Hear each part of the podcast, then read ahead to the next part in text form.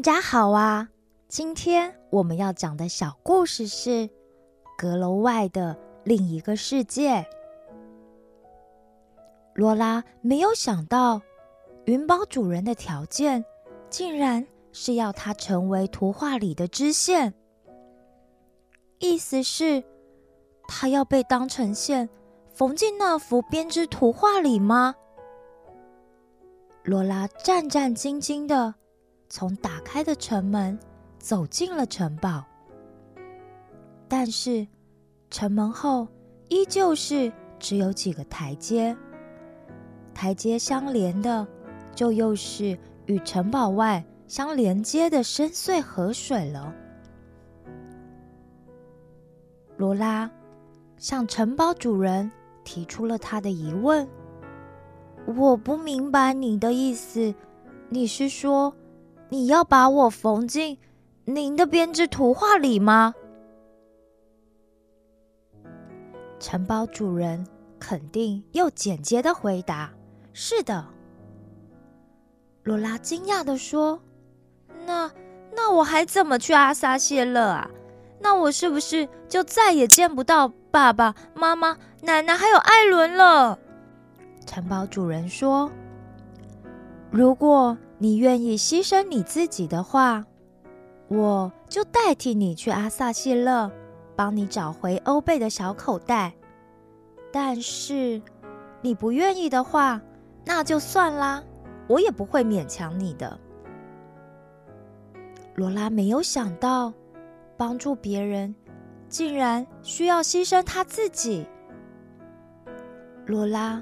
诺诺的回答：“这我没有说不愿意啦，只是还有没有别的方法呢？”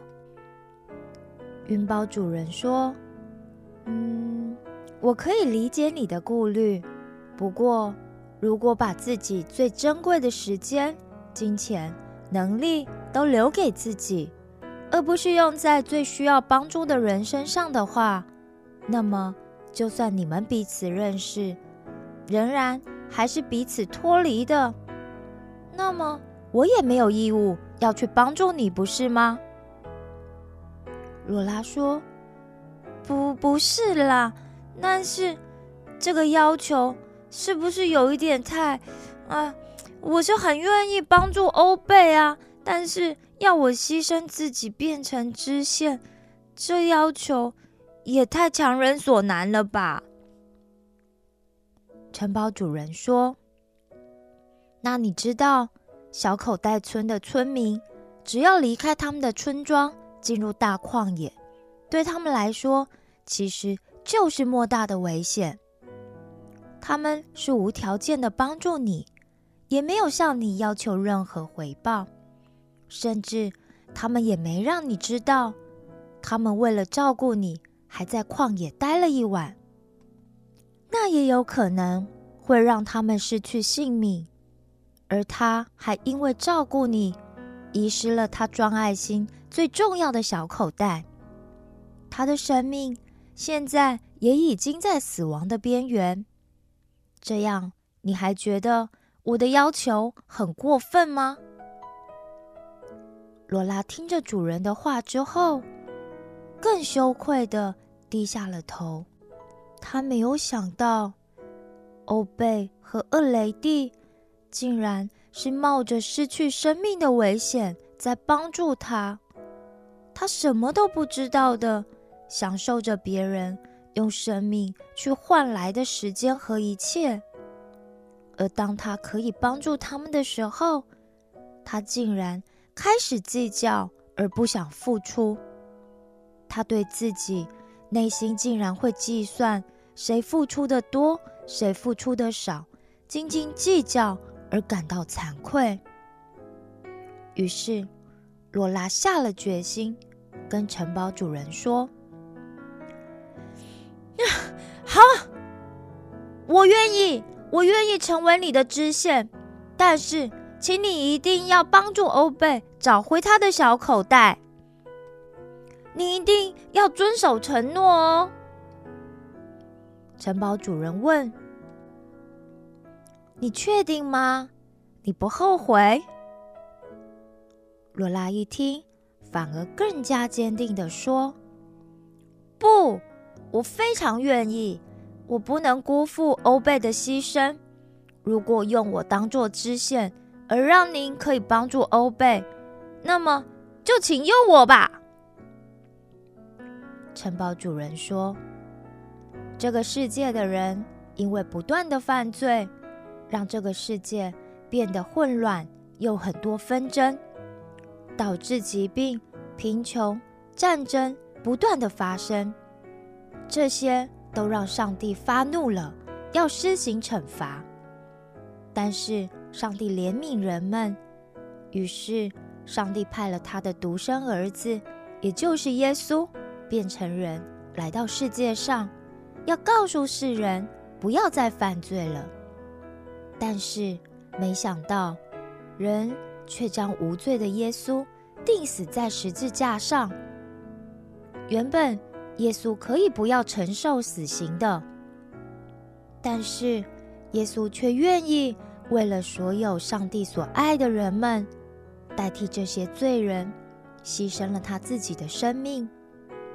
因此，他所流出的血成了救赎人们的代价。也就是说，人们因为罪。而丧失了上帝的祝福，是透过了耶稣的牺牲，才恢复了这一切的祝福，让人们从此可以恢复原本圣洁的身份，跟上帝和好。只不过经过这么多年，世界又开始遗忘，又开始作乱了，因此上帝不断的在寻找愿意的人。当一个人愿意跟上帝说：“上帝呀，请使用我的生命去帮助那些上帝你深爱并且想要帮助的人的时候，那么平安就会来到。只有在一个人愿意牺牲自己、献上自己的时间、所珍视的物品时，那么就代表他愿意把自己。”注入到别人的生命和需要里，只有愿意把自己编织进这些交错的人际关系线里的时候，原本世界被打乱的秩序才会重新重建，恢复到上帝最初创造的完美。这一切都需要人甘心乐意的牺牲与付出，并且集中精力。去帮助需要被帮助的人，而这也就是有一些已经意识到想要帮世界重新回复到上帝所创造的最初的美好的人，一直在找寻的使命，不仅仅只是活着，而是活出一个可以帮助别人、影响别人的生命。罗拉说。哇，使命就是请上帝使用我的生命，去帮助那些需要被帮助的人啊！云宝主人说：“是的，你有很好的理解。”罗拉问：“但是如果去帮助别人遇到危险的话，那怎么办呢？”城堡主人回答。你这是在帮上帝做事，那上帝自然会帮助你、保护你的啊。罗拉说：“我愿意，我要去帮助需要被帮助的人，就算我会遇到危险都没有关系，因为上帝会保护我、帮助我，我愿意去做。”罗拉话才一说完，城堡内的河水里突然有了波动，好像有什么东西。正在从河里浮起来，河水一动一阵骚动，有许多用粉红云朵和蔷薇缝成的巨大热气球，竟然从河里不断的升起。那些飘在空中的热气球，有些还渐渐变成了巨大的蔷薇花形状，而热气球的藤篮装饰的极为华丽，绚丽极了。城堡主人说：“当你说你愿意为了别人做出奉献和牺牲的时候，古伦云堡就会开始改变。这些热气球可以带你到城堡顶端的阁楼。进去阁楼之后，你会看见一个小门。打开那道小门，你就可以往阿萨谢勒去了。这时候。”有一个热气球停在了台阶前，罗拉急忙打开了藤篮的门，坐进了热气球。当他一关上藤篮门之后，那个热气球就开始缓缓的上升。城堡主人说：“现在这个热气球将会送你到阁楼去。我希望。”你能够记住你刚刚所说的承诺，并且真的要去做出来。罗拉说：“我会的，我会的，谢谢您的帮助，真的很谢谢您哦，再见。”罗拉搭乘着热气球一路上升，他看着城堡内富丽堂皇的建筑装饰，以及令人咋舌的精美编织图画。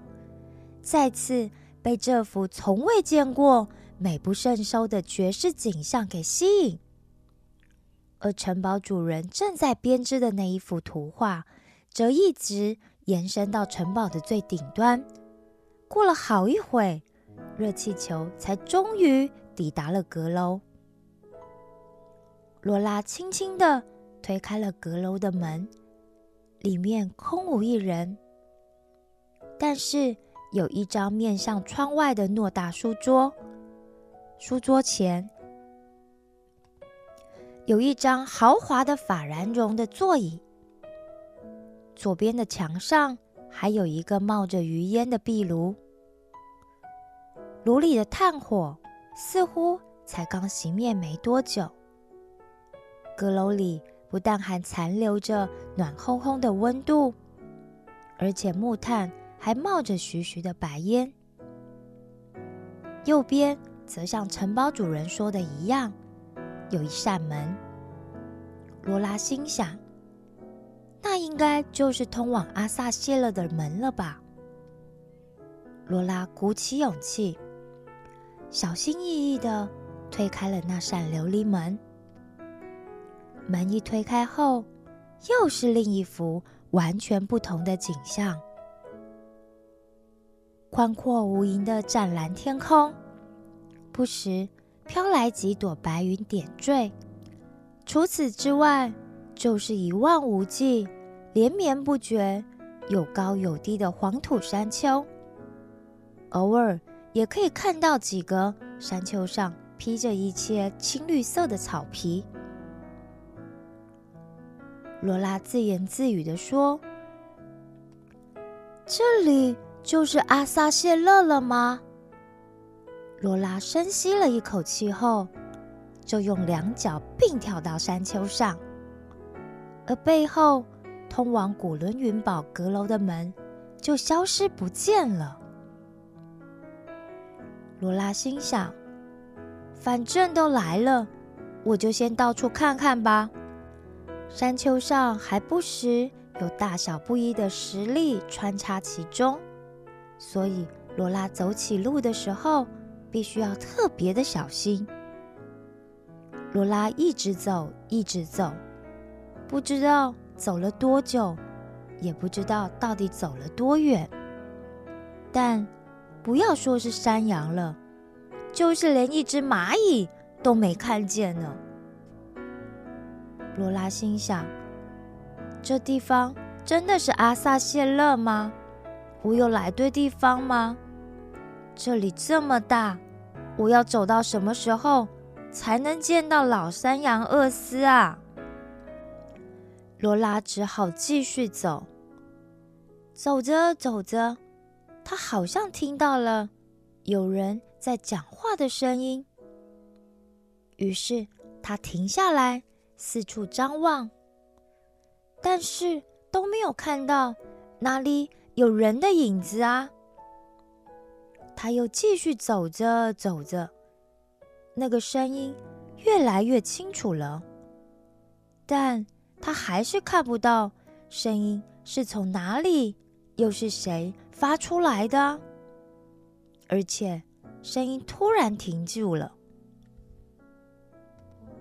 罗拉只好再继续走着走着，他发现前面有一块比较高大的石块，于是他吃力的爬上了那个石块，站在上面向远方眺望。他想着，站高一点的话，应该可以看得远一点吧。罗拉四处张望，他那双骨碌碌的大圆眼。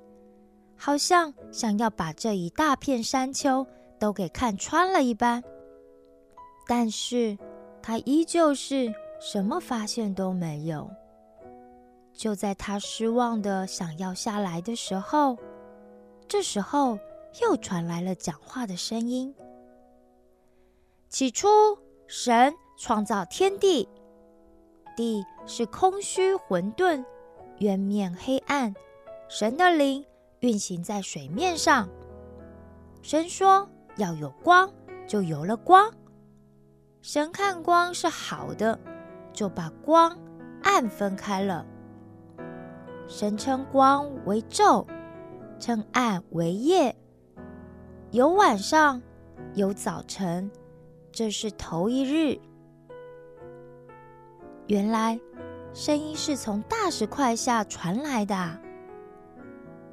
罗拉低头一看，有一只小小、全身有着咖啡色柔软毛发，而额头上似乎有着一团白色的毛冠。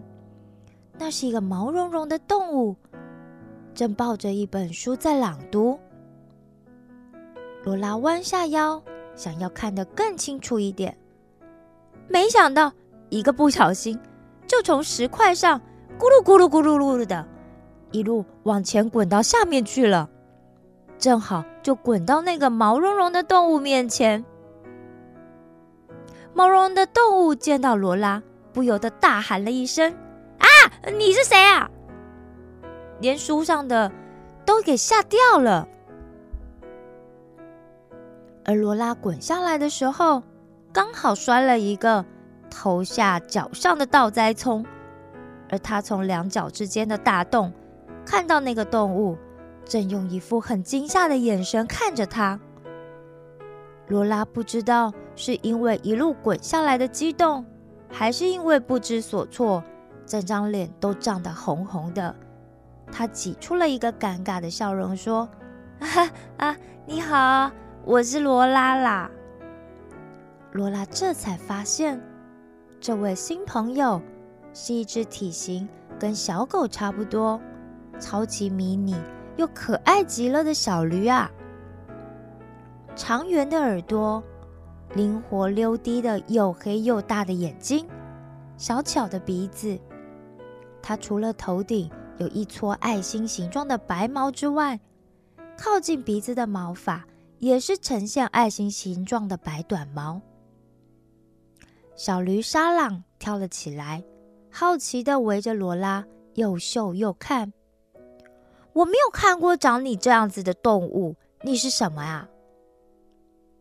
罗拉站了起来，边拍自己身上的灰尘，边回答说：“我是人啊，你没看过人哦。”小驴沙朗瞪大了眼睛，觉得不可思议的说：“你是人？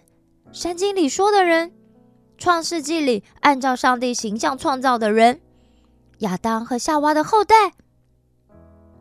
罗拉说：“我不知道你说的那些啦，但我是人，没有错。”小驴沙朗觉得太惊讶了，啊，原来人是真的存在啊！我从来没有见过，哎，人就是长得像你这个样子啊！但你怎么只有头上有毛？好神奇哦！小驴沙朗一边好奇地绕着罗拉，一边仔细地打量着他。罗拉觉得小驴的形容实在有点好笑。当然不是所有的人都长得跟我一个样子啊！我是女生，另外还有男人，也有皮肤颜色不同、头发颜色不同的人哦。小驴沙朗说：“我一直很想见见上帝，但是一直没有机会见到。原来上帝的样子就是像你这个样子啊！”罗拉说：“我是人啦。”上帝怎么可能跟我长得一个样子呢？小驴沙朗说：“圣经里说，人是上帝按照自己的形象创造出来的啊，所以天上一定有一个长得跟你一样的神啦。”罗拉说：“我还没有读过圣经，我不知道是不是真的是这样子诶，但我应该是长得像爸爸或是妈妈才是啊。”如果你说的是真的，我是按照上帝的样子被创造出来的话，真的是这样的话，那就太神奇了，对吧？小驴沙朗说：“上帝用地上的尘土创造了人，但是那个时候人还没有气息，是上帝把自己的生气吹进了人的鼻孔里之后，人因为有了上帝的灵在身体里。”所以才渐渐开始变得有温度，也有了自由意志的。罗拉问说：“自由意志，自由意志是什么啊？”小绿沙朗说：“自由指的就是一种没有拘束的状态或者特质，或者也可以说是在选择或者行动上没有被强迫或者约束。”自由就是在环境里面提供一个可以选择的机会，所以你可以选择顺服上帝，当然也可以选择违背上帝。哎呀，但是违背上帝真的很不好哦，一定会受到惩罚的。罗拉问：“那这个世界有那么多坏人，他们引发战争，让很多人受伤死亡，上帝为什么不去惩罚他们啊？”小驴沙朗没头没脑的回答了一句：“唉，现实往往是让人无法猜透，极为曲折复杂又捉摸不住的嘛。”罗拉不懂得问说：“什么意思啊？”小驴沙朗说：“这个世界啊，有两种力量，一种是善，一种是恶。当我们这样说的时候。”其实是在说，善是好的，恶是坏的。但善跟恶的标准是什么呢？罗拉回答：“我也不知道，哎，好像都是听大家说，哦，这样是善的，这样是好的，就跟着说那是善的啦。”小驴沙朗说：“唯一可以公正的制定善跟恶的标准。”就是超过这两个力量以上的存在，那就是上帝。而当我们在判断什么是善、什么是恶的时候，意思就是说，哪一种力量是跟上帝处于正确的关系，而另一种力量就是跟上帝处于错误的关系。而恶实际上是一种从善衍生出来的产物。因为想要做恶，那他一定是先想要善，只是他用了一种错误的方式想要去获得，或者也可以说，恶就是一直想要从善那里去偷，或者去抢到好的东西。譬如一个学生想要在考试得到好成绩，那是好的啊，但是。却选择用作弊的方式，那就是错误的了。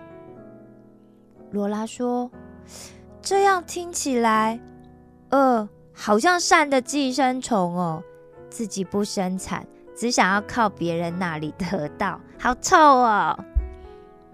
小驴沙朗听了罗拉的话之后，就哈哈大笑的说：“你的形容很有趣耶。”罗拉问：“那？”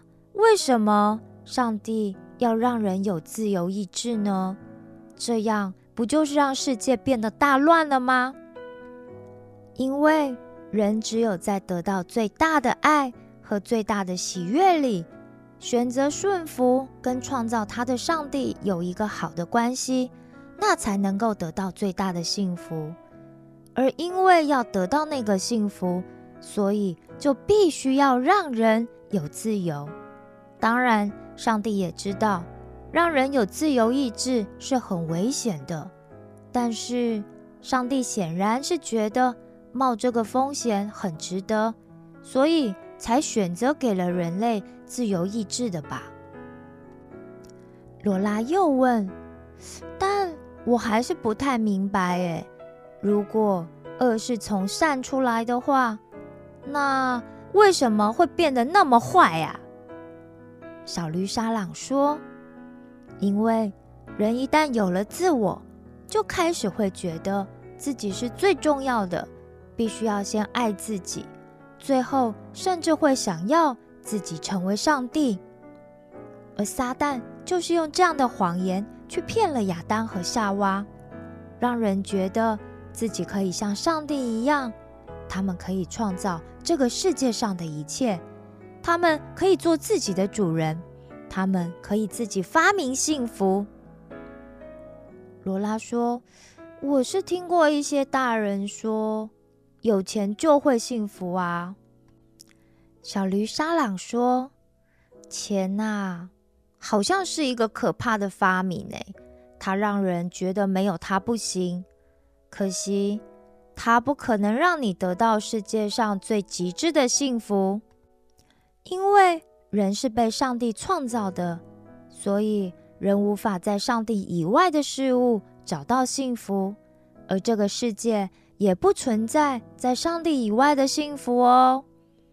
罗拉说：“哦，原来如此啊！你好厉害哦，懂得真多哎，我太佩服你了。”小驴沙朗说：“你不是人吗？你应该比我更懂上帝的话，更懂上帝的圣经才对啊！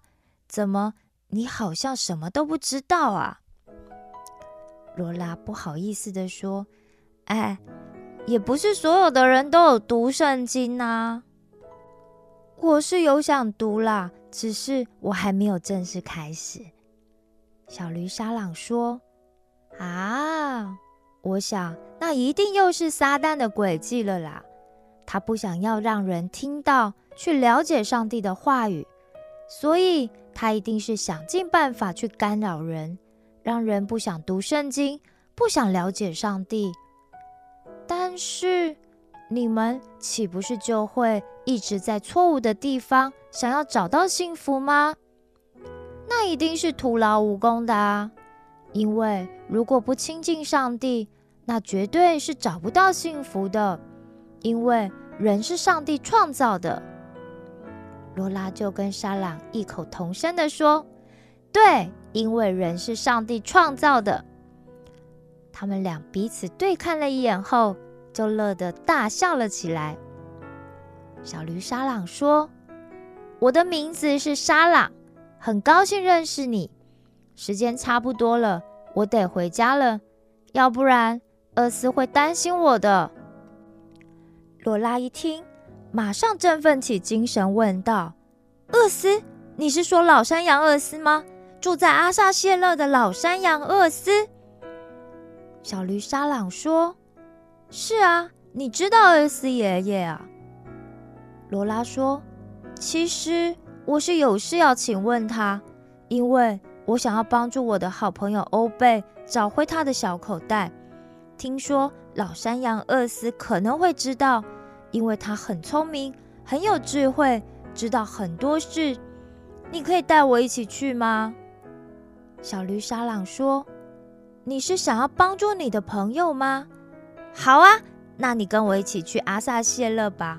我们得趁太阳下山前通过，要不然呢？”罗拉问：“要不然什么呀？”小驴沙朗说：“没什么啦，我们先出发吧。”于是罗拉很幸运的就跟着小驴沙朗一起踏上了阿萨谢勒的方向。罗拉真的可以顺利到达阿萨谢勒吗？他会不会又遇到什么危险和挑战呢？下周请继续收听《阿尔戈布森林的秘密》第二季《阿萨谢勒》哦。